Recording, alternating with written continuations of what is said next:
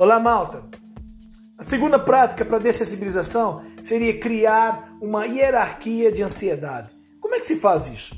Bem, você pega uma folha de papel qualquer aí, ou até no smartphone, e começa a escrever ali as situações ou exposições que te fazem ficar muito ansioso.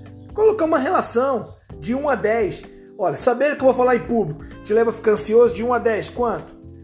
Saber que vai ficar exposto ali para todo mundo te olhar, Fica, é, qual é a pontuação que tu darias para isso?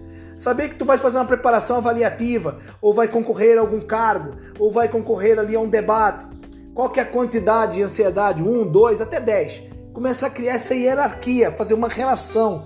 Para quê? Para que você possa combater o que eu chamo de estímulo fóbico, que é as fobias que são causadas por essa adrenalina excessiva e essa ansiedade precoce. Tu tem que saber isso para que quando você estiver exposto, você fazer o, o contraponto dessa ansiedade. Então, ansiedade 1, ansiedade 2, ansiedade 3, ansiedade 4 e assim sucessivamente, tu consegue dominar quando estiver exposto, dizendo assim, epa, quando eu estiver em público, a minha ansiedade vai a 10. O que, que eu posso fazer para combater isso? E vamos falar na próxima etapa sobre isso também.